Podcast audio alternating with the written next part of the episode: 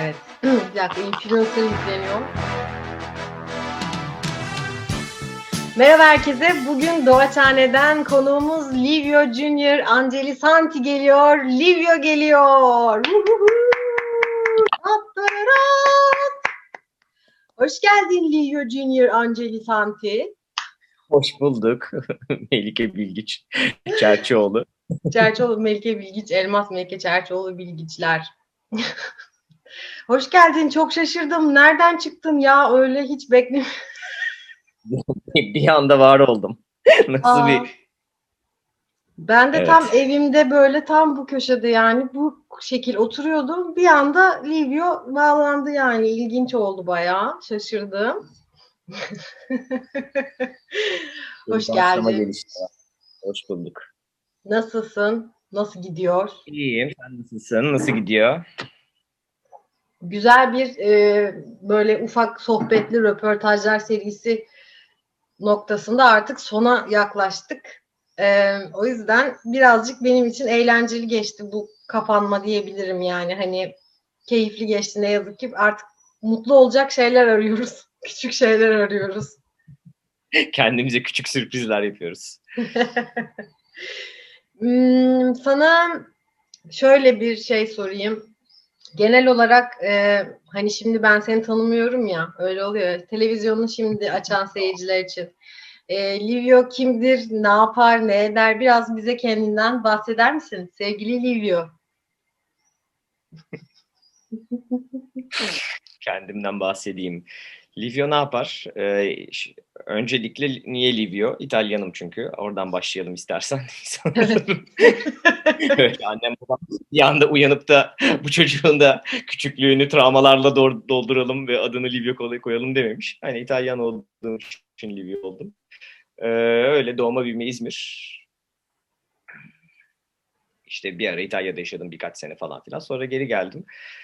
İşte ne yapar? İşte e, yaşıyoruz. Şu an ne yapar sorusu çok bana şey geldi. Aslında hiçbir şey yapmadığımız için bayağı uzun süredir.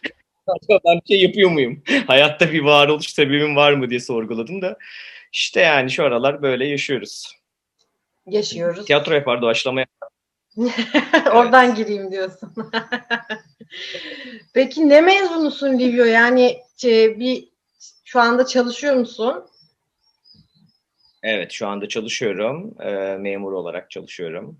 Böyle mi diyeyim? İtalyan konsolosluğunda çalışıyorum. Na- ne mezunuyum? Hukuk mezunuyum. İtalya'da okudum. Heh, burada burada Ee, mı diyecektim orada. Yok İtalya'da okudum. Ondan sonra hala aslında kısmen okuyorum. İkinci yüksek lisansı yapmaya devam ediyorum. Bitmedi yıllardır. Bir tezimi yazmam lazım. Üşendiğimden yazmıyorum. O da siyasal ikinci mezuniyetim olacak. Öyle. Hmm. Bir anda siyasal bir hukuk falan deyince gördüğün gibi enerjisi düşüyor. İnsanın eğlenceli konu. Enerjiyi düşüren bölüm. Peki yüksek lisansın ne? Neyin üzerine yapıyorsun? İkincisini. İkincisini işte uluslararası ilişkiler üzerine yapıyorum siyasalda. Tezimi yazmam lazım. Tez konuma karar vermiştim. Sonra değiştirmeye karar verdim. Sonra yazmasam mı acaba ben niye ikinci yüksek lisansı yapıyorum? Ruh hastası mıyım falan gibi sorularla kendimi doldurdum bir süre. Neyse ama yani ben eninde sonunda bitiririm gibi geliyor. Yaş oldu 38 hala okumaya devam ediyoruz. O 30 zaman olacak şimdi.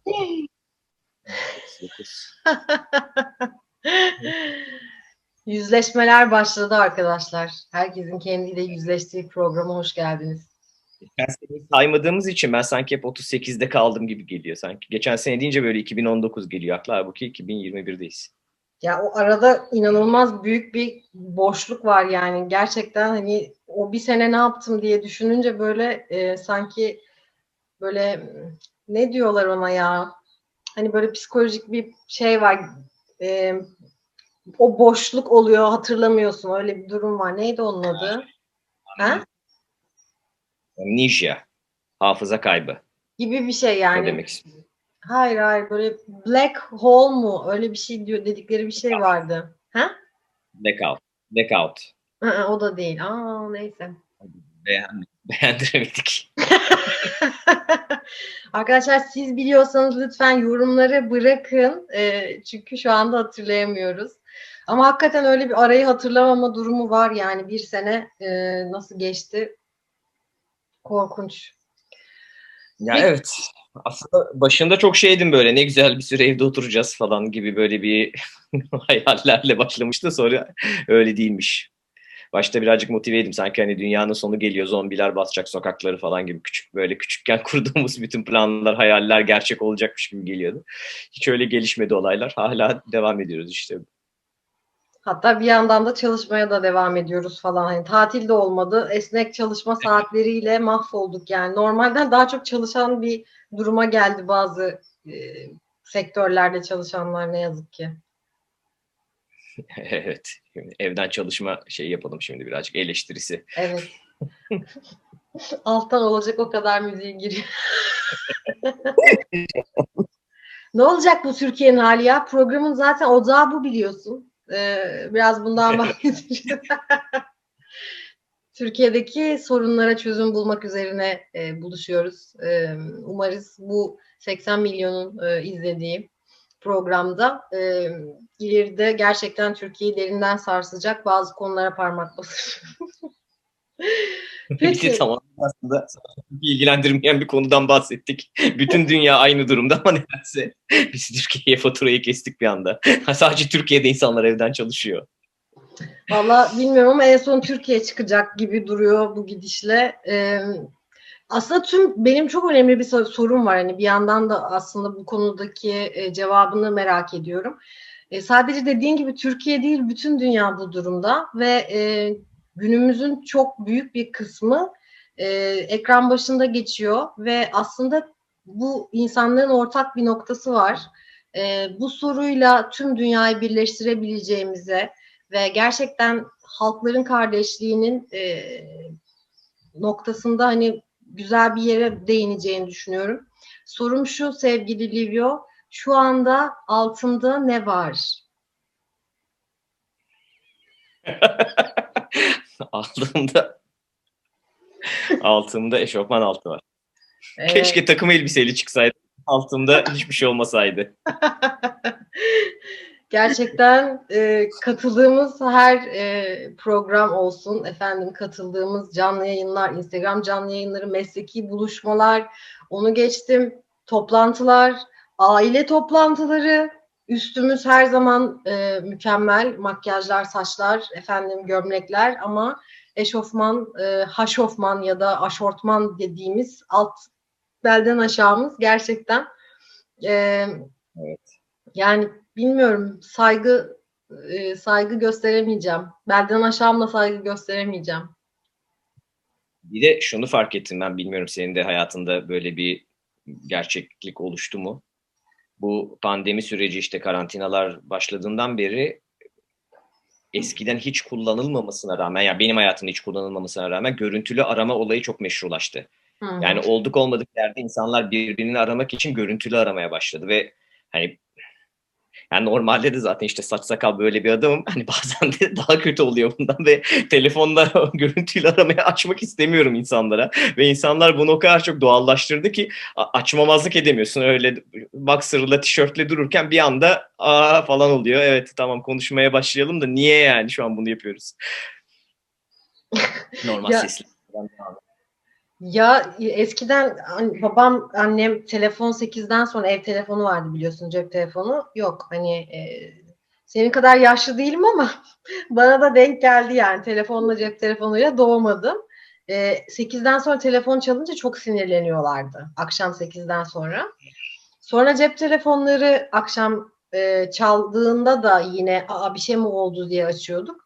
Şu an e, hani gitgide yeni bir iletişim yolu çıkıyor ve bunun bir etiği ve ahlakı e, oluşmuyor hemen. Yani ben mesela birini görüntülü aramadan önce mesaj atıyorum şu an. Uygun musun? Hani görüntülü konuşalım mı diye. Hani hiç hayatım annemi bile yani bugün anneler günü aramadan önce görüntülü önce dedim ki hani uygun musun arayayım mı? Bu insanları ben anlamıyorum ya. Ya da bizi çok ya böyle... Normalde bir saatten sonra ne bileyim saat 9'dan 10'dan sonra bir insanı aramadan önce de mesaj atmak yani normal düz sesli aramadan önce de mesaj atsa fena olmaz aslında. Evet. Biz, biz niye belki biz böyleyizdir bilmiyorum. Bulmadınız ondan ya. Açmazsın da ne olacak değil mi? Sessize al açma. Mesela benim artık telefonun otomatik şeyi var. Saat 10.30'dan sonra kendini Hmm. rahatsız etme alıyor ve çalsın, çalmasın, mesaj gelsin. Hiç yani kesinlikle elime almazsam telefonu görmüyorum. Yeni nesilde öyle bir şey var. Biz tiyatrohanenin e, telefonu gece 1'de 2'de çalabiliyor ve arayanlar e, oyunculuk atölyesiyle ilgili bilgi almak isteyebiliyor. Ve öyle e, ka- kayıt olup bayağı yıllarca bize devam eden e, insanlar vardı yani Dö- dönüp şunu sorma şansım oldu yani hani kanka niye o saatte aramıştın diye. E, Facebook'ta sürekli açık yazıyor çalışma saatleri. Herhalde şey gibi düşünüyorlar böyle büyük bir holding insanlar oturuyor işte e, merhabalar efendim işte bu tabii oyunculuk eğitimiyle ilgili bilgi verelim falan diyen bir call center havası mı var bilmiyorum. Hindistan'dan bağlanıyor çağrı merkezine. Evet, adab-ı muaşeretle ilgili konuştuk bugün sevgili Doğaçhane'den e, Livio Junior Angeli Santi ile. Artık e, ne zaman kimi aramalıyız? E, bununla ilgili artık bilgi sahibisiniz arkadaşlar. Sizleri aydınlattık. Herkes çok memnun olmuştur. Yeni Evet. verdiğiniz eğitimden. Peki efendim, em, doğaçlamaya nasıl başladın? Yani ne oldu? Ne oldu da neden doğaçlama? Biraz da doğaçlama. Nasıl başladım? Ya doğaçlamayı ben çok küçükken de severdim. Televizyonda denk gelirdi izlerdim. Özellikle İtalyan televizyonu izlediğim dönemde. Hakim olduğum bir konuydu ama hiçbir zaman şey değildi yani. Hani yapmak da aklıma gelmemişti. Bir de açıkçası birazcık da hani benim kabahatim belki. Hani bu ortamlara hiç daha öncesinden karışmamış ol- olmadığımdan dolayı İzmir'de yapıldığına dair bir bilgim bile yoktu ben aslında en başta yani. Hani. Ondan sonra işte e, bir arkadaşım var, senin de arkadaşın Ece sağ olsun. Onunla konuşurken o tavsiye etti. Dedi ya sen niye doğaçlama yapmıyorsun bilmem ne falan filan. Aa bende öyle bir şey mi var dedim. Evet ya olmaz olur mu dedi. Ben de tabii kendimi salak gibi hissettim biraz. Tabii niye olmasın yani. Hani milyonların yaşadığı şehirde doğaçlama nedense ben sanki hani küçüklüğümde yapılan bir şeydi. Ve 90'lı yıllardan sonra bir daha doğaçlama dünyada falan gibi düşünüyordum. Neyse ondan sonra işte num- numaranı aldım senin. Ve ondan sonra ilk telefon konuşmasımızı gerçekleştirdik. Sonra zaten yıllarca böyle devam etti. Evet, kaç yılıydı ya? 2017 mi? 16, 2015. 15. 15 olamaz, 15. 16'dır. Nasıl ya olamaz? Olur 15. 2015. 2015 olamaz ya. 15 mi? 2015'in e, Eylül'ü falandı galiba o yüzden sana 2016 Aa, gibi. evet, evet. Aa, o inanamıyorum. Of of of of of. Hey gidi be. Hey gidi be. Lilya be. Nereden nereye diyoruz arkadaşım gerçekten. Hayatımda istikrarlı olarak yaptığım herhalde az aktivitelerden bir tanesidir. Ben Allah bir tane yani sadece bu vardı. Bir bu kadar uzun süre yani istikrarlı becerdiğim bir sigara içmek oldu hayatımda. Bir de işte doğaçlama. Sigarayı 10 senede bıraktım. Buna da bakalım ne kadar gidecek. gerçekten onur duyduk ya. Vallahi bu kadar nadir e, düzenli yaptığın bir şey olarak doğaçlama biraz Toksik, ne? toksik ilişki gibi işte insan böyle bir şey kopamıyor ya uzatmalı sevgili. Ben normalde her şeyden sıkılıp bırakırım ama bundan sıkılamadım yani. Belki de yeterince iyi yapmadığımı düşündüğümdendir. Bir noktaya ben bunu yapıyorum demeden bırakmıyorum hiçbir şeyi. O yüzden belki daha yapabildiğime inanmadığım için devam ediyorum. Hadi bakalım göreceğiz. Göreceğiz bakalım. O zaman Lilya'cığım ya hiç yapamıyorsun falan diyerek sonsuza kadar Zaten bugünlere öyle geldik. ne zannediyorsun? Çok iyi ya. İtiraflar geliyor. Bakın kayıt altında itiraflar geliyor. Ya yok şaka bir yana hakikaten ama doğaçlamanın bence hani e, bu söylediğin şeyde sürekli yeni bir şey getiriyor olmasının da etkisi var yani. Aslında senin hani e, bence şey yapıyorsun hani mütevazi olma. Sonuçta gerçekten kaç yıl olmuş yani hani. Olayım, bırakacağım Melike. Ve Mütevazi olayım bir sonra bırakırım.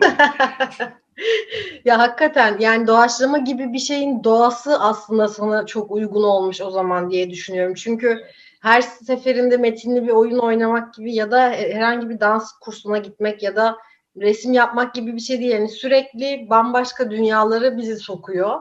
Sürekli yeni şeyler de deneyen bir ekip olduğumuz için muhtemelen e, de bu e, heyecanı sürekli taşıyoruz. Hani sadece tiyatro sporu oyna ya da sadece X oyna değil, sürekli yeni formatlar, yeni fikirler, yeni e, turları yaratmak vesaire bunlarla ilgili de çalıştığımız için aslında hiç bitmeyen bir yolculuk gibi e, hep daha fazlası var. Bunu görmeye çalışıyoruz aslında. Bir de ekibe de sürekli taze kan giriyor olması, dinamiklerin değişiyor olması o da bence beni şeyde motive ediyor birazcık. Hiçbir zaman rutine bağlayabildiğimiz bir süreç olmadı. Tabii. Evet. Peki doğaçlama ile ilgili e, şöyle söyleyeyim. Soru hazırlamaya çalışırken e, çok ben de içinde olduğum için hani dışarıdan insanlar neyi merak ediyor diye çok zorlandım aslında soru bulmakta. Birkaç kişiye sordum e, ne sorayım diye ve e, şöyle bir soru geldi. E şimdi biz doğaçlama yapıyoruz e, dediğin gibi ama e, madem doğaçlama yapıyoruz, yapıyoruz provada ne yapıyoruz? Evet, mantıklı bir soru tabii. Çok mantıklı hakikaten. Mantıklı tabii ama aslında yani bizim ona aslında ben bunu çok uzun süre önce de düşünmüştüm. Bunu aslında bizim prova dememiz yanlış zaten. Yani prova dememizin bence temel sebebi hani tiyatro olduğu için tiyatronun bir kolu bir dalı sayabileceğimiz için hani sahne sanatlarında da prova konsepti olduğu için aslında biz ona prova diyoruz. Aslında prova değil yani aslında bir e, şimdi şey gibi düşünsek spor müsabakası gibi düşünsek ve ona hazırlık yaparken antrenman yapmak gibi aslında. Biz orada tam olarak prova, bir şeyin provasını yapamazsın zaten işte. Teknik direktörümüz var Başak Hoca bize teknikleri öğretiyor ve biz onları deniyoruz. Bu kadar aslında başka bir şey yok yani. O yüzden evet. ona tam olarak prova demek zaten doğru bir şey değil. Evet, o zaman ben bunu gerçekten bundan sonraki hesabımızda diğer arkadaşlarla da bunu konuştuk. Aslında yaptığımız şey antrenman diye. E, bu seriden sonra belki tüm dilini aslında bu şekilde oturtmak da gerekiyor. Hani Doğaçhane adına en azından aramızda e, aramızda bunu bu şekilde söylemeyi ve biraz da öyle lanse etmeyi başlarsak bu yanlış anlamayı belki bir şekilde doğaçlama içerisindeki düzeltebiliriz. Değerlerimiz, amaçlarımız çok yüksek her zaman gibi. Türkiye'deki doğaçlama evet. alanında bir devrim yaratacak e, dil değişikliği üzerine Güzel. yapılan çalışmalarda neden olmasın ya? Kesin. Önce bence biz kendi aramızda bir başaralım da sonra bakarız. o zaman sorumu şöyle soruyorum. E, antrenmanlarda ne yapıyorsunuz? Antrenmanlarda ne yapıyoruz? Antrenmanlarda e, bir sonraki oyunda oynamayı düşündüğümüz turları deniyoruz. Aramızda oyunlar oynuyoruz. Birazcık şey olsun diye. ısınmak olsun diye. Grup dinamiğini pekiştirmek için. Gerçi yani aslında bir noktadan sonra bazen goy goy yapıyoruz. O da lazım. Yani aslında evet tam anlamıyla bir antrenman gibi bir şey. Birazcık eğlence, birazcık beraber, birazcık da hani beraber takılmaya bahane aslında yani. Çünkü bir noktadan sonra aslında hani prova yapmadan da sahneye çıksak oynanır. Gerçekten insan hakimse oynuyor yani. Öyle bir şey değil de işte bir de daha önce dediğim gibi, biraz önce dediğim gibi bizim hani grupta her zaman her sene yeni katılanlar olduğu için onların da alışmasına vesile olmak için pro, yani prova işte antrenman yapmak hem bizim daha önce bildiğimizi pekiştiriyor hem de onları birazcık daha gelişmesine sebep oluyordur diye düşünüyorum. Artık ama bayağıdır böyle işte iki senedir ilk defa bir şey olduk. Birazcık böyle bir antrenmansız kaldık yani. Online antrenmanlarla devam ediyoruz da. İnşallah artık sahnelere dönelim. Dö sahnelere döndüğümüzde de aslında pek çok farklı e, turla ya da e, türle döneceğiz. Mesela sadece tiyatro sporu değil, pek çok farklı e, formatta oynuyoruz. Bu formatlar arasında senin en çok böyle e, hoşuna giden oynaması, içinde olmaktan daha çok keyif aldın. Tabii ki hepsini oynuyorsun ama hangi format var, hangi biçim var? Benim en sevdiğim yönetmenin seçimi. Tabii hmm. ki de. Birazcık aslında orada Yani doğaçlamanın belki en böyle hani bir şey varsa e, sınırında kalan bir şey aslında. Tam olarak çünkü doğaçlıyoruz da aslında tam doğaçlama olmuyor. Çünkü birisi bir şeyleri anlatıyor yönetmen bir e, sahneyi tarif ediyor ve işte oyuncular oynamaya başlıyor. Aslında orada belki birazcık şeyden kaynaklı ne bileyim hikaye yazmak hikaye. Olayın daha böyle roman bari bir kısmı olduğu için hoşuma gidiyor. E, yönetmenin seçimi aslında uzun biçim doğaçlamadan çıkan bir e, oyun biçimi. Hani e, bilmeyen arkadaşlar için anlattığında e, aslında yönetmen doğaçlıyor. Hani yönetmen anlatıyor, biz oynuyoruz ama aslında yönetmen de doğaçlıyor. Sonuçta yazarak gelmiyor. E, ama her halükarda e, daha hikaye çıkardığı için e, neredeyse hani çeksen film olur işler de e, çıkabiliyor bazen. Yani Türk sinemasındaki pek çok filmden daha iyi e, doğaçlama film çektiğimiz olmuş olabilir yani. Ama zaten genel olarak bence doğaçlamanın en güzel şekli long form o doğaçlama. Hı hı. her zaman onu tercih ettim açıkçası. Yani tiyatro sporu dediğimiz kısa turlardan o da tabii ki de yani eğleniyoruz yapıyoruz falan filan ben de yani çok severek yapıyorum ama şeye ayrı bir e, ya birazcık şey gibi aslında belki de e, şöyle bir benzetme ne kadar doğru olur bilemiyorum ama ben mesela her zaman şeye benzetmişimdir. Yani tiyatro sporu daha böyle pop müzik gibi ama e, long form birazcık daha caz gibi işte çünkü değişik değişik parçalar birbirine uyuyor. Daha böyle sahnede bir doğaçlama gerçekleşiyor.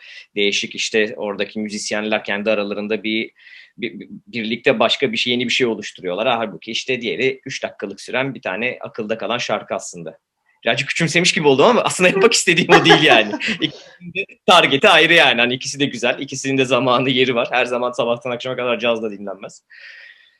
Yok ama sabahtan akşama Çok iyi. Çok iyi. Yani ilk defa duydum. Bence çok güzel bir benzetme. Ee, katılıyorum da yani yo pop da dinliyoruz yani. Yani herkes caz dinlemiyor ama çoğu insan pop'a maruz kalıyor. O yüzden tiyatro sporu bir tık daha seyirciler için takip etmesi kolay. Dediğin gibi akılda kalan, daha hızlı tüketebildiği bir şeyken uzun biçim doğaçlama biraz caz gibi daha e, belli bir kitlenin e, daha çok hoşuna giden bir biçim oluyor yani. Oy, oynamak için de, izlemek için de. Evet, birazcık daha bir de doğaçlamanın kurallarına daha hakim belki bir seyirci kitlesi izlemesi, izleyip de zevk alabileceği bir şey. Genel hani sıfır sıfır izleyiciyi long form önüne koyduğumu kafa karışıklıkları doğuyor. Pek bazen hani kopuyorlar hikayeden böyle şeyler olabiliyor yani. Birazcık daha antrenmanlı seyirci lazım belki de ona. Evet ne yazık ki daha tam bir e, Türkiye'de bırak doğaçlama seyircisi, tiyatro seyircisi bile e, yeterli seviyeye ve sayıya daha doğrusu gelmemişken aslında biraz da e, doğaçlama seyircisi yetiştirmek değil ama doğaçlama seyircisi üretmek çok e, zor. Ama İzmir'e de biraz İzmir biraz yatkın sanki doğaçlama izlemeye gibi hissediyorum. Yapı olarak herhalde. Yatkın tabii. Yani aslında bu şeyle şehirden bağımsız olarak doğaçlama herkesin sevebileceği bir şey zaten. Çünkü yani eğlendiriyor genel olarak. E, ya birazcık da belki de şey var insanlarda ne bileyim e, işte benim gibi ben mesela doğaçlama bir, ne olduğunu bilmeme rağmen İzmir'de yapılıp yapılmadığını bile yani yap, yapmaya karar verince öğrendim ne derece yapıldığını. Birazcık da o var aslında. Yani belki de tam olarak daha ulaşamıyoruz o insanlara. Evet, peki İtalya'da izlediklerin ne? Hani hatırlıyor musun bilmiyorum ama daha sonrasında da izlemişsindir. Bir fark ya da bir e, şey var mı anlatmak istediğin? Yani bir fark yok orada ama e, orada oturmuş e, daha şey konsept e, tiyatro sporu mantığında işte ve onlar şeyi e, yani benim denk geldiklerimde özellikle spor müsabakası konseptine çok sarılmış durumdalar. İşte hani e, formalar giyiniliyor işte hakem e, üniformayla çıkıyor falan filan. Hani böyle bir şey var adı nedir? O konsepti bayağı oturtmuş,lar. Ya genelde işte bir jüri var hakem ceza kesiyor puan veriyor bir şey yapıyor oyunu bölüyor. Birazcık daha şey e, farklı bir o konsepte oturtuyor. Bizim burada daha alışık olduğumuz gibi değil. Ama şey olarak aslında özünde yapılan şey aynı yani Fransa'da da aynı şekilde öyle dediğin gibi şimdi hakem kostümü vesaire var. Eş zamanlı olarak arkada bir süre e, geri sayımı da var. Evet. Gerçekten ciddi anlamda hani e, saniyesine kadar e, bitirmen gerekiyor gibi bir durum var. Yani neredeyse bir hani doğru bir tabir değil ama hani bir endüstrisi var yani böyle bir e, kuralı tarzı teması var diyebiliriz. Yani on- orada mesela benim gördüğüm e, tek bir tane çıkış noktası alınmıyor. Yani çıkış noktası olarak bir işte süre alıyorlar. Kaç kişinin oynayacağını alıyorlar. E, fo- formatı alıyorlar. İşte mesela formatta şey yazıyor. İşte e, antik Yunan çağındaki gibi oynasınlar yazıyor Hı hı. mesela. Bir de çıkış noktası alıyor genel. Yani işte o bizim bizim de aldığımız. Bunları birleştirip bir tane işte orada yani o tur, bir tane tur çıkıyor. Onu o şekilde oynuyorlar. İşte her takımdan en fazla iki kişi oynayabilir dediğinde işte arada sırada birinin çıkıp yani sahnede en fazla iki kişi olabiliyor. Mesela birinin çıkıp diğerinin girmesi lazım. Yoksa üçüncü kişi sahneye giremiyor falan. E, Yaparsa ceza kesiliyor. Bu tip şeyler oluyor bazen. İşte o da işin birazcık şovu yani. Tabii ki de bilerek hani ceza yiyenler. Aslında bizim turlara benzer turları bir tık daha şey atıyorum işte bizim değiş ya da şey türlü daha doğrusu işte hangi zamanda geçsin mevzusu. Yani aslında çok ortak bir dili var yani sen şu an dil problemi yaşamıyor olduğun herhangi bir ülkede e, herhangi bir doğaçlamacıyla sahneye çıkabiliyorsun. Bu çok nadir sanatta sanat alanında yani çok nadir alanda gerçekleşebilecek bir şey bir bağ aslında bu. Yani zaten e, işte temel 3-4 prensibine hakimsen herkesle her şekilde oynayabiliyor olman lazım aslında. Yani temel 3-4 kuralı hakim olduktan sonra zaten aslında biz de hala hata yapıyoruz. Bazen hata yaptığımız şeyler genelde o birkaç kuraldan bir tanesi işte reddetmemek her evet demek falan. Hani bun, bunun gibi şeyleri hala hatası yapılıyor yani. Ama onları iyi bildikten sonra temeller oturduktan sonra işte dil problemi yoksa herhangi bir insanla her dünyanın herhangi bir yerinde yapılabilecek bir şey. Peki mesela sahneye çıktın, ikimiz e, düdük çaldı. Bu tiyatro spor da olabilir, yönetmen seçimi de olabilir. E, bir an var. Yani benim aklımda bir şey var belki, senin aklında bir şey var belki. Ve ne oluyor da biz bunu e, bir şekilde oynuyoruz yani. Ne oluyor da orada olay devam ediyor. Kim başlıyor ve nasıl başlıyor mu yoksa başladıktan sonra mı nasıl devam ediyor? İkisi de ayrı iki an çünkü. İkisini de anlat. Genelde ilk başlayan orada birazcık insanların karakteri devreye giriyor. Kimisi daha atılgan, kimisi daha pasif. Kendimi gösterdim nedense daha pasif derken ama öyle. İşte genelde birisi atı, atılıyor ve bir sahneyi ve şeyi kuruyor anında ve karşı tarafta bunu e, kural olarak zaten kabulleniyor ve kabullendikten sonra olay zaten işte bir şey kabullenip ve yanına bir şey ekleyerek sürekli orada bir şeyler kurulmaya başlıyor, bir şey yaratılıyor. En sonunda da zaten işte başka katılanlar da ona uyum sağlıyor. En önemli kural zaten o her şeyi kabul etmek. Hayatta yapmayın ama yani genel olarak kabul etmek. Evet demek güzel bir şey ama genelde bir hayat dersi değil. Yani. Böyle anlamasınlar. Hayır hayır demektir falan. Ya Evet, hayır e, demek lazım. Evet yani gerçekten doğaçlamanın senin sosyal anlamda ya da kendi hayatına etki, em, entegre ol- olan etkilediği bir şey var mı? Hani değişti şu doğaçlamadan sonra bu değişti dediğin bir şey oldu mu? Güzel soru aslında. Orada bil, bilemiyorum tam. Değişen aslında oldu. Ee, şöyle söyleyeyim. Yap, yani sah- sahneye çıkmayı her zaman çok severdim ama sahneye çıkma konusunda tedirginlikleri olan bir insandım. Yani çekingenlik vardı. Genel olarak insanın önünde konuşma falan o, o tip sıkıntılarım vardı. Bunları çok hızlı ve travmatik bir şekilde aştırıyor çünkü genelde insanlar bir şey bir bir topluluğun önünde konuşmadan önce işte bir gece öncesinden konuşmasını hazırlar kafasında tekrar eder 3-4 kere okur falan. Burada öyle bir şey yok yani. Sıfır beyninde komple mavi ekran varken bir anda sahneye çıkıyorsun ve orada bir şeyler yaratman lazım. Ve yani şey yok kaçış yok. Ah özür dilerim bir daha başlayayım. diyebildiğim bir ortamda değil yani. İşte bu böyle bir değişiklik oldu ama genel olarak şeyi fark ettim. Benim karakterime uygun bir şey. Yani ben doğaçlamayı zaten hayatta da genelde doğaçlayan bir insanım. Öyle çok fazla önceden plan program yapmayı severim. Yani severim derken yapmak isterdim. Öyle bir insan olmayı isterdim ama olamıyorum. O yüzden doğaçlama felsefesi de hayatımda iyi entegre oluyor. İşte bende de tam tersi aslında. Ben de aşırı önceden plan bilmem ne her şeyi yaz vesaire derken doğaçlamayla böyle bambaşka bir e, tarafa geçtiğimi düşünüyorum. Hani bunu diğerleriyle de konuştuk. Mutlaka faydası ya da daha doğrusu mutlaka bir etkisi oluyor. Şu ana kadar negatif etkisi oldu diyeni duymadım. Ama e, tabii ki farklı seviyelerde. Nereden Negatif etkisi de oldu. Onlara odaklanmıyoruz. ya benim mesela her zaman ben çift ana dilli bir insan olduğum için konuş bir cümleye başlarken bile kısmen aslında doğaçlayarak başladım hayatım boyunca. Aslında benim öyle bir problemim var. Bir şey başlarken normalde ben bunu çok geç yaşta fark ettim. İnsanlar önceden ne söyleyeceğini düşünerek başlıyor. Benim tam olarak kafamda o cümle oluşmadan başladığı için e, çünkü yani öyle tam olarak bir dil, bir kelime falan düşünmüyorum. O anda hangi dilde konuşmaya başlarsam o şekilde konuşmaya devam ediyorum. Bunu şeyde de fark ettim işte yani sahnede de gerçekten işte bir cümleye başlıyorsun gibi bir şey ve işte sonunu görmüyorsun.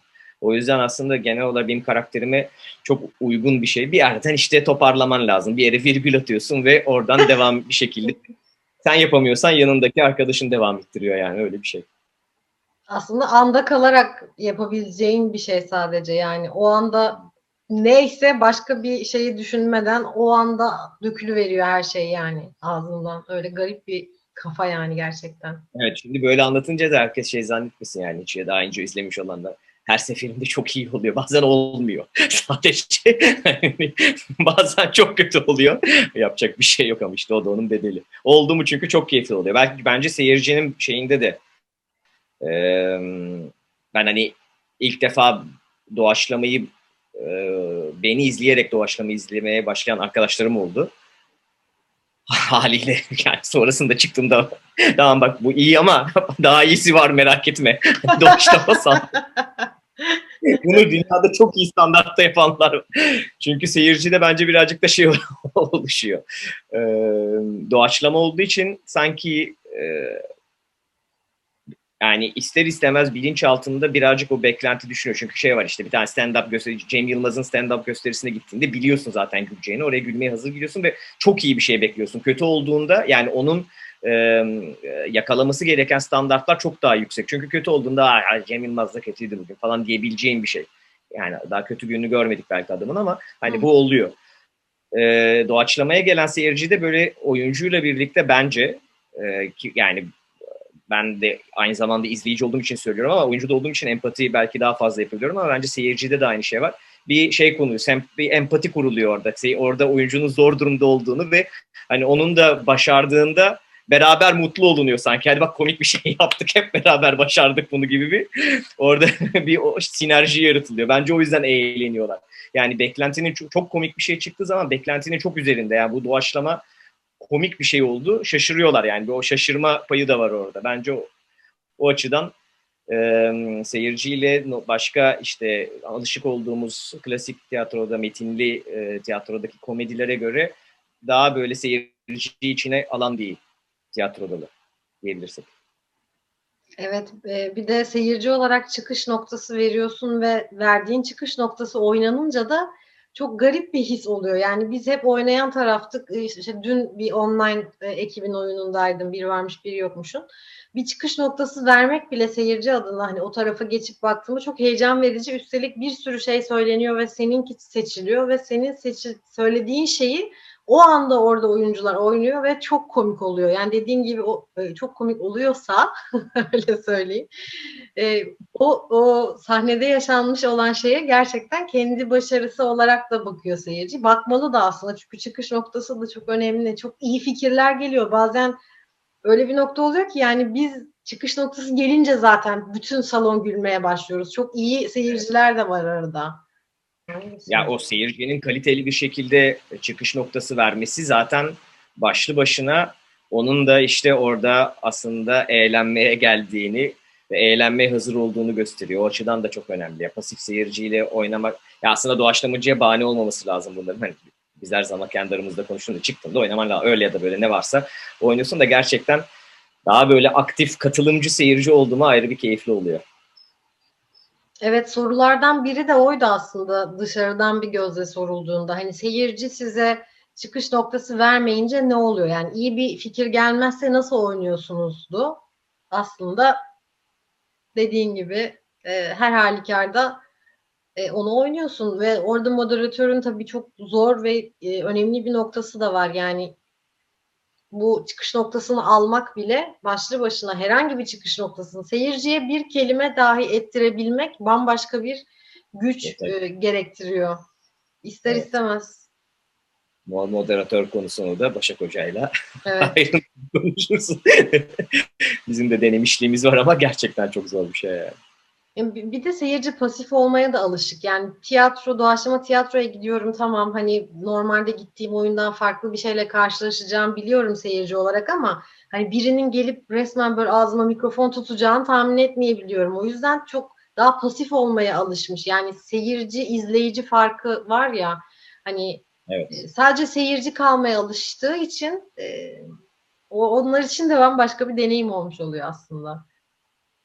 Ya tabii canım bir de e, işte sonuçta tiyatro çatısı altında yaptığımız için bazı şeyleri onlar da işte çok ciddi bir ortama geliyor. İlk sıfır seyirci öyle geliyor olabilir. Ondan sonra alışınca tabii herkese eğlenmeye geliyor. İşte e, seyircili turlara katılmaya geliyor.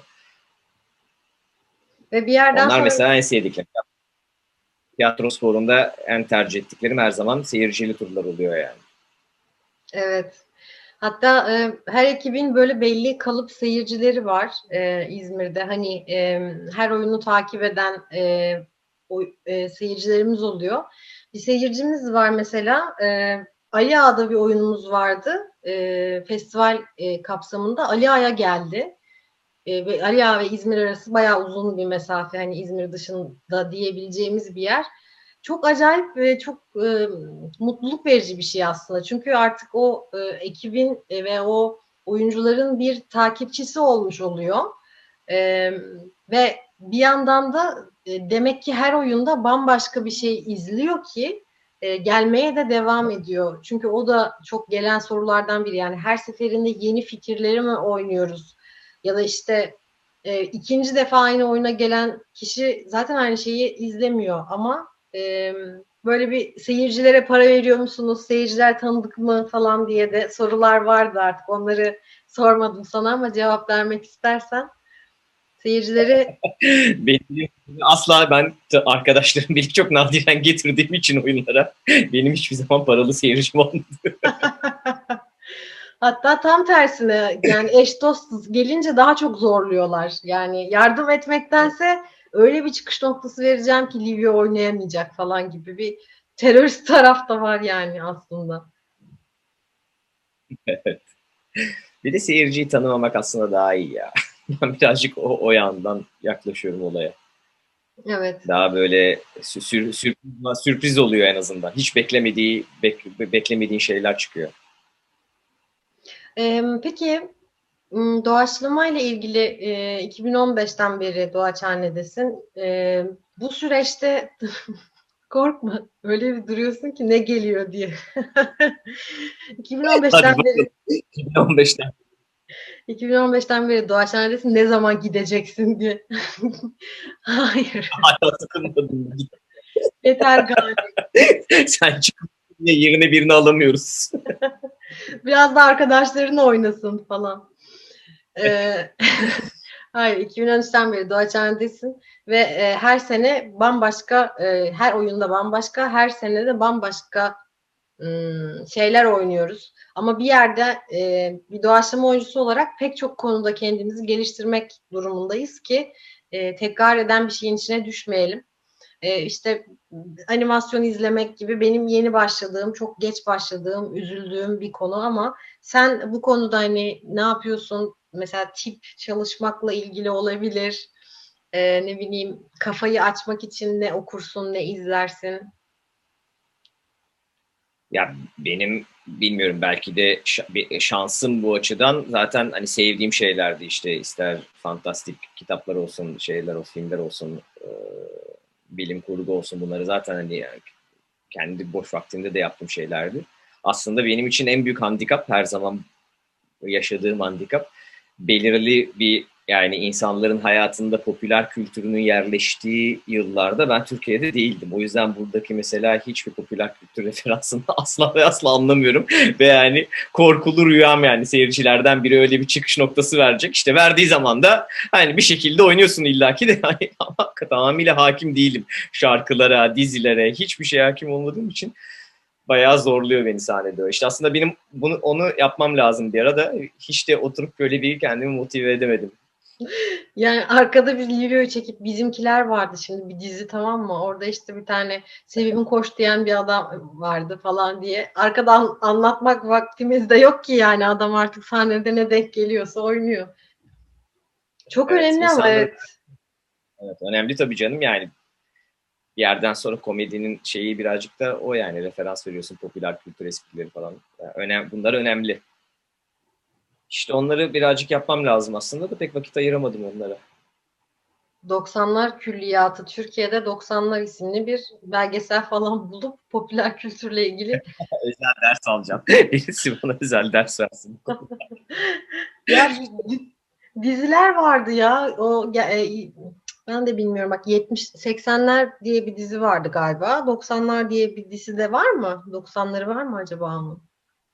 Bana mı soruyorsun? Ya öf Livio ya. Mavi ekran. Bak geçenler mesela işte pandeminin başında hazır dedim fırsat bu fırsat mesela Ezeli izleyeyim dedim. Ha. Şeyler yani baş, başladım bir iki üç bölüm izledim devam edemedim sonra da e, sevmediğimden değil ama yani dizi iyiydi sarıyordu da bölümler çok uzun. Sonra baş, bir arkadaşım söyledi onun kısa kısa bölümleri varmış aslında ben onları bir yerden bulmam lazım. Ö- özet geçerek izleyebilirim belki. Ya zaten o iki saatlik hikayede bir şey olmuyor ki yani e, fragmanı izlesek yetecek işler yani böyle üç saatlik dizinin fragmanından zaten hikayeyi de oynadığımız için, hikaye oynamayı bildiğimiz için tam işte o onu öyle yapacak, muhtemelen bu da böyle olacak, tamam deyip aslında e, bütün sezonu tek bir fragmanda bile anlayabileceğin fragmanlar var. Sevgili Livio bir doğaçlama ekibinde olmamasını düşündüğün şey nedir? Olmamasını düşündüğün. Olmamasını gerektiğini düşündüğün şey. Bak doğaçlama soru yaptım şu an. Olmamasını gerektiğini düşündüğüm şey. Zor bir soru. Birden çok şey var çünkü aslında ama. Liste en, en önemlisi şey, en, en önemli olan şey ee, nasıl söylesem ego diyeceğim ama aslında yanlış bir kullanım. Yani aslında birazcık eleştiriye açık olma ve mütevazilik.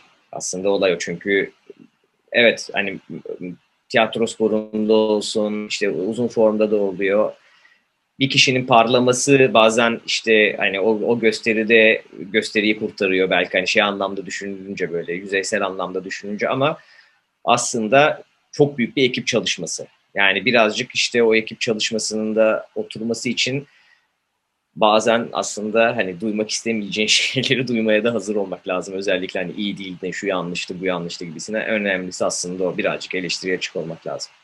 Hatta birazcık bir bayağı. Peki sence her ekipte bu böyle mi?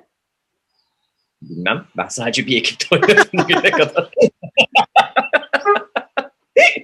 İnşallah böyle. ben de sesli düşünüyorum da ya bu soru şu anda geldi aklıma. Keşke diğer arkadaşlara da sorsaydım. Her ekipte böyle yani muhtemelen şu an hala izlemeye devam ettiğimiz, hala varlığını sürdüren ekiplerde öyledir ki e, devam etmişler yıllarca. E, şehrimizde oyun hamuru e, tiyatrosu var. E, bir varmış bir yokmuş var. E, dolayısıyla hani bir sürü küçük ekip toplanıp sonradan dağılabiliyor. E, ama uzun yıllardır devam edenler muhtemelen yani bu mekanizmayla daha iyi ulaşmak için eleştire eleştire bugünlere geldi diye düşündüm. Ya tabii bir de işin ucunda şey var tabii böyle dinamiklerin bozulduğu bir ortamda yani bu doğaçlamadan bağımsız olarak zaten insanların yani aramızda yani İzmir'de Türkiye'de belki dünyada da bunu hani profesyonel anlamda sırf pazar kazanmak amacıyla yapan çok az insan vardır. Yani bu tamamıyla ho- ho- hobi olarak birçok insanın başladığı bir şey. Bir noktadan sonra profesyonel bir seviyeye işte hani sahneye çıkmaya falan filan dönebilir ama genelde herkesin aslında şey olarak başladığı böyle bir hani aktivite olarak başladığı bir şey olduğu için zaten e, o sağlıklı bir dinamik oturmazsa zaten dediğin gibi otomatikman yani işte ya adaptasyona uğruyor ya da nesli tükeniyor. Doğadaki her şey gibi hani o, o gruplarında nesli tükeniyordur diye düşünüyorum yani. O yüzden evet dediğin gibi devam edenlerin çoğu zaten şeydir. E, öyle ya da böyle e, iyi bir dinamikle oturmuştur ve bu vardır diye düşünüyorum. Ee, bir de şunu sorayım. Sen Doğaçhane'de e, oynarken eş zamanlı olarak e, ilk defa bu sene daha doğrusu geçen sezon kayıp Aralık'ta artık hangi yıla tekabül ediyor 2020 sonu 19 sonu 20 başı e, Clown Bar isimli oyunumuzda oynadın. E, metinli tiyatro deneyimi senin için nasıldı? Doğaçlamadan farklı olarak ne düşündün, ne hissettin? Ya şunu aslında Şimdi ilk tecrübem olduğu için ve aslında Clown Bar'da şimdi tabii hani izlemeyenler bilmeyecek ama e, tam olarak aslında ben de bilmiyorum. Tam olarak gerçekten klasik anlamda metinli bir oyun sayabileceğimiz bir şey mi? Çünkü gerçekten bir aslında şey payı olan bir esneklik payı olan bir e, oyunda. O yüzden ben acaba şu an gerçekten hani metinli bir oyun oynuyor muyum tam anlamıyla diye düşündüğüm oldu. Ama aslında öyle tabii yani sonuçta yaptığımız provalar sayısına bakarsak bayağı yani nasıl bir tecrübe oldu? Yani, yani genel olarak işte yani çok tatmin edici, çok eğlendiğim ve gerçekten özlediğim de bir şey olmayı bir kenara koyarsak e, doğaçlamayla kıyaslama noktasında şöyle bir sıkıntı yaşadım her seferinde. Doğaçlama yapan insanda yani doğaçlama yapıp da metinli tiyatroda, klasik tiyatro oynamayan insanda şey oluşuyor e, aynı şeyi bir kere daha aynı enerjiyle yapmak çok zor bir şey. Yap yani yapamıyorsun çünkü sahnede aslında onu gerçekten inanarak yani o anda o enerjiyle onu yapıyorsun ve bir daha onu tekrarlama isteği de olmuyor. Çünkü doğaçlama olduğu için her zaman yeni bir şey yapmaya e, şartlanmış bir beynimiz var. İşte yönetmen tamam bu çok güzel oldu dediğinde her seferinde Allah şimdi yandık çünkü ben bir daha bunun aynı acaba ne yaptım şu an ya tam olarak ne yaptığımı hatırlıyor muyum? Birisi bana keşke söylese şu an ne yaptığımı. Her seferinde bunu yaşadım. o kadar doğru ki ya. Evet kesinlikle anlıyorum seni. Yani daha öncesinde metin oyunlarda oynuyordum ama doğaçlamada e, daha uzun süre geçirdikten sonra tekrar bir metinli oyun başladı ve bir yerden sonra kendi, hani haksızlık ediyormuşum. Zaten daha önce yaptığım şey şimdi ben niye bir daha yapıyorum ya? Çok ayıp bir şey gibi bir saçma bilinçaltı bu. Çok yani bilinç seviyesinde bir şeyden bahsetmiyorum. Daha derinde öyle bir kaygı oluyor bir de yani. Ne yapıyormuş gibi hissediyorum kendimi. Yani sanki hani şey işin memuriyeti gibi aynı seferinde, her seferinde aynı şeyi yaparsam zaten aynı enerjiyle yapamayacağımı kendimi inandırmışım. Hani işte yapayım işte sıram geldi yapıyorum gibisine. Halbuki her seferinde yeni bir şey yapmaya kendimi zorladığında daha motive ve daha enerjik oluyorum. Ama işte onu sonra yolda giderken bir şekilde insan çözüyor. Özellikle hani beraber çalıştığımız değerli insanlar sağ olsun uyarı uyarı şekilde onları aşıyorsun. Ya bir de metinli evet. oyunları şeyde yani birden çok oynayınca hatta neredeyse böyle 10. oyundan sonra kıvama gelme durumu var. Hani artık her şey e, fixleniyor ve ondan sonra onun içinde başka başka oyunlar oynamaya başlıyorsun. Bizim şanssızlığımız bu oyunu bir kere sahneleyebilmiş evet. olmamız. Aksi halde hani ilk provadan oyuna kadarki süreçteki değişimi düşün. E, aynı şey Premier'den 10. oyuna kadar da bambaşka bir noktaya gidiyor. Böyle köpürüyor oyun böyle bir mayalanıyor bir şeyler oluyor. Ona şansımız olmadı. İnşallah önümüzdeki sezon e, onun da Bir de dediğinle bağlantılı olarak şöyle bir sıkıntı var aslında. Biz doğaçlama yaparken e, bir rol yapıyoruz haliyle sahnede bir karaktere bürünüyoruz ama o karakter aslında şey bir yüzeysel bir karakter oluyor. Yani birkaç bir, bir dakika iki dakika sürecek bir şey ve o kadar önem kazanmıyor. Bir iki şeyle adı nedir? E, çok hani belirgin e, davranışla o karakteri seyirciye aktarıyoruz metinli bir oyunda işte dediğin gibi yani 10. oyunun 6. 7. oyunun sonunda artık o karakteri daha rahat bürünüyorsun ve e, muhtemelen o onu karakterin içinde kendini rahat hissettiğin için de o da işte seyirciye rahat bir şekilde yansıyor muhtemelen. İşte biz onu yaşayamadık. evet. İlkinde büyük heyecanlarla yaptık premierimizi ama Bir de o kadar tatlıyız ki yani şey gibi düşünüyoruz arkadaşlar. 11 Mart 2020'de. Ay yok 19 mu? Hayır 20. 20 20. Ha. İki- 11 Mart 2020'de premieri yaptık. 15 Mart, 28 Mart ikinci, üçüncü oyun. Biletler falan satılmış zaten. Dolu, kapalı gişe, clown bar falan. Biz diyoruz ki 11'e oynayamadık da 18'ine herhalde geçer bu salgın. Demedin 25'i oynarız. Bir yıl geçti. En kötü ihtimalle 15 gün bizi kapatırlar. Biz onu Nisan'da Mayıs'ta yine oynarız. Evet, resmen bir yıl geçti üstünden. Bir yıldan fazla geçti. Gitmişiz ya. Yani bir ay öncesinde yapabilseydik onu iki kere falan oynardık en azından. Ama 11 Mart yani ilk korona vakasının teşhisi koyulduğu gün. Evet, insanlarda Evet. kolonya vardı o gün. Yani o gün e, ilk günde ama böyle bir kolonya, bir e, sıvı sabun falan görmüştüm masalarda.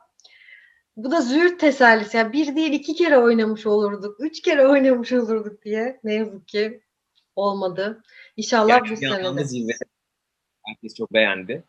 Böyle bir şehirde bir efsanesi dolaştı birkaç hafta. Sonra işte biz neyse seneye inşallah. Seneye inşallah. Ee, aslında bence herkes şey gibi birazcık böyle e, liselerde şey e, ortaokulda e, ilkokulda böyle yan kollar olur işte hani çocuklara her şeyi tanıtmak için birazcık müzik yaptırırsın işte resim çizdirirsin bilmem ne yaptırırsın falan filan. Hani bence e, tiyatro tamam belki bir insanın gerçekten hani sevme, yap, iyi yapması için sevmesi gereken bir şey ama doğaçlamayı bence sevmemek mümkün değil. Yani insanlar ben mesela yani çok geç başladım ve e, benim yaşımda başlayan insanlarda o yaşa kadar oluşmuş belirli seviyede korkular, kompleksler, travmalar oluyor ve onları aşmak gerçekten çok zor. Ama mesela işte e, e, tiyatrohanedeki çocukların bile yani kendi aralarında bizim yaptığımız oyunları oynadıklarını gördüğümde onların böyle korkuları yok işte. O yaştan aslında insanlara tanıtılabilen bir şey olsa birazcık daha hem hani şey açısından, karakter açısından faydası olabilecek bir aktivite. Bir yandan da gerçekten ileride işte daha çok doğaçlamacı ve doğaçlamayı bilen insan olur diye düşünüyorum. O yüzden bence küçük yaştaki insanlara bunu ne bileyim çocuklara yaptırmakta fayda var. Evet, o zamandan alışkanlık edinmesi ve pek çok konuda aslında yaratıcı drama ile başlayıp sonra doğaçlamaya giden bir yol e, çok sağlıklı, emin adımlarla gitmiş olur aslında evet. Ya birazcık şey gibi işte herkes işte ne, ne bizim dönemimizde herkes flüt çalmayı biliyordu az çok anladım. En azından hani flüt çalmak ne biliyordun ya.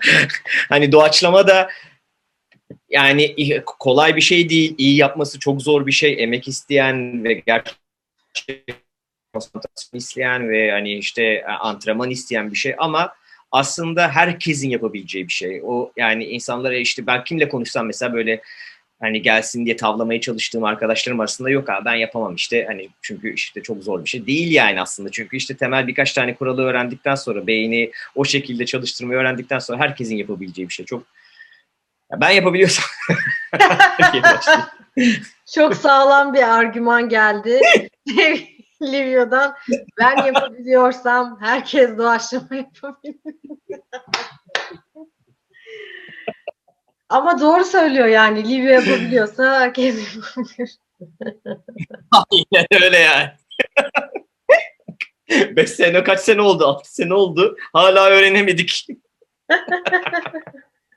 Ah Livio'cum. Valla e, biz böyle öğrenemedik işte daha ne yapabiliriz derken aslında böyle iki üç kere yapıp ya biz bu işi yaptık arkadaş diyen e, pek çok ekip var eminim Türkiye genelinde ya. Yani biz hiç tanımıyoruz ve denk gelmiyoruz ama gerçekten o seviyede hani ne var ki canım diyen e, ekipler vardır. Yani insanlar vardır diye düşünüyorum.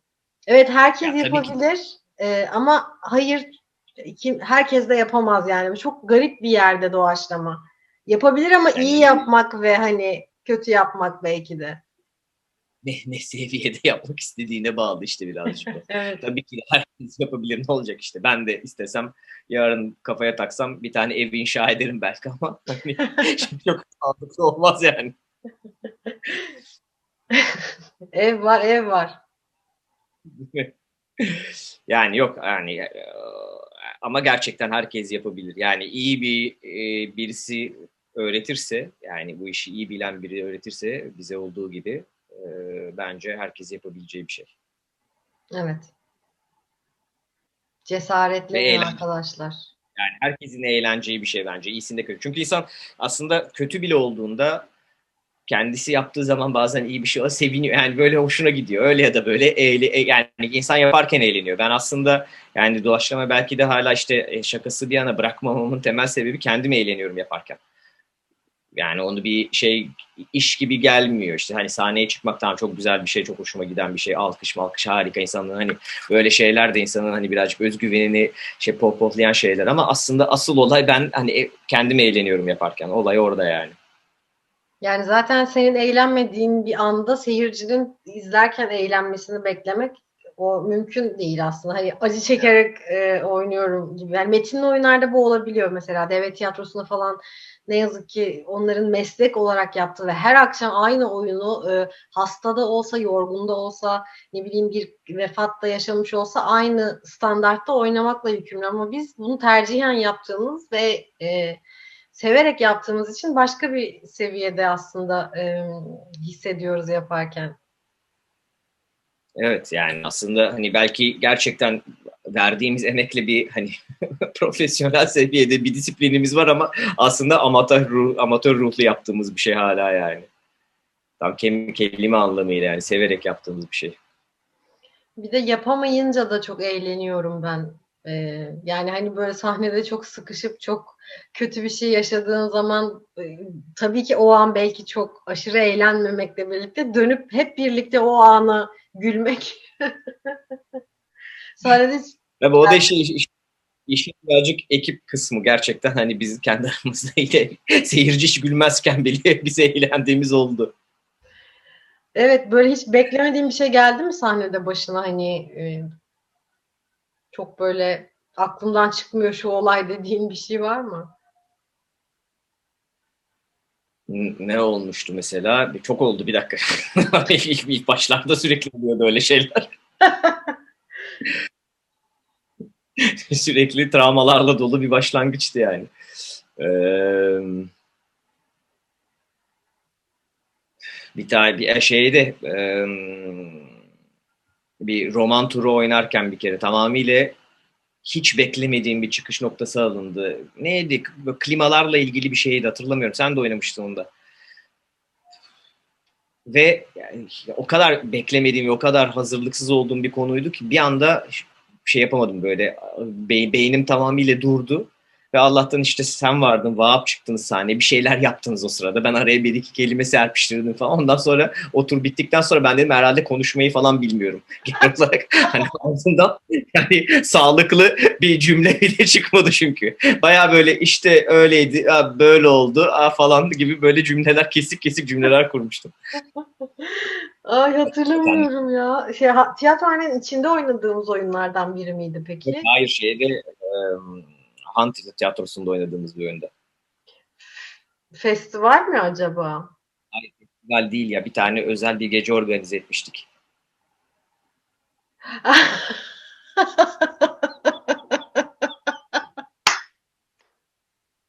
Şey Yani komple yani çatışmaya çatışmayı yaratmayı geçtim. O hikaye ya şey yoktu. Genel Türkçe anlam içeren kelimeler çık çıkmadı ağzımdan. hatırladım şimdi hatırladım. Ay olabiliyor ya ama zaten güzelliği burada değil mi ya? Doğaçlama bu işte. Her seferinde zaten çok iyi olacaksa doğaçlama olduğuna insanları nasıl inandıracağız? Öyle düşün. Arada bir... Bir de doğaçlama seyircisi işte daha önce de dediğimiz gibi daha sempatik bir seyirci. Daha böyle şeyli yufka yürekli falan yanlış yapsan da seviyor, alkışlıyor, destekliyor. Anne gibidir. Doğaçlama seyircisi anne gibidir. O zaman e, seni böyle yüksek enerjili bir noktadayken tekrar uğurlayalım Livya'cığım. Teşekkür ederiz bize vakit ayırdığın için. Çok teşekkür ederim. Güzel oldu. Bu güzel günlerde, çok hareketli ve eğlendiğimiz günlerde vakit ayırabildik buna. Hiç vaktimiz yok çünkü aslında. Bu yoğun gününde benimle e, bu çok mutluyum. iyi oldu vakit ayırdın. Teşekkür ederim. Allah razı olsun diyorum e, sana. E, sayende işte şey olacak yani kanal patlayacak. Kanal insanlara ulaşacak bu e, röportaj sonunda. E, Ay. O zaman seni uğurlama, uğurluyorum. Tekrar geldiğin gibi gidebilirsin. Beni şaşırt giderken. Gidiyorum. Gittim. Hoşça kal Livio. Livio gidiyor. Aa, gitti bak yine. Bir var bir yok adam. Allah Allah.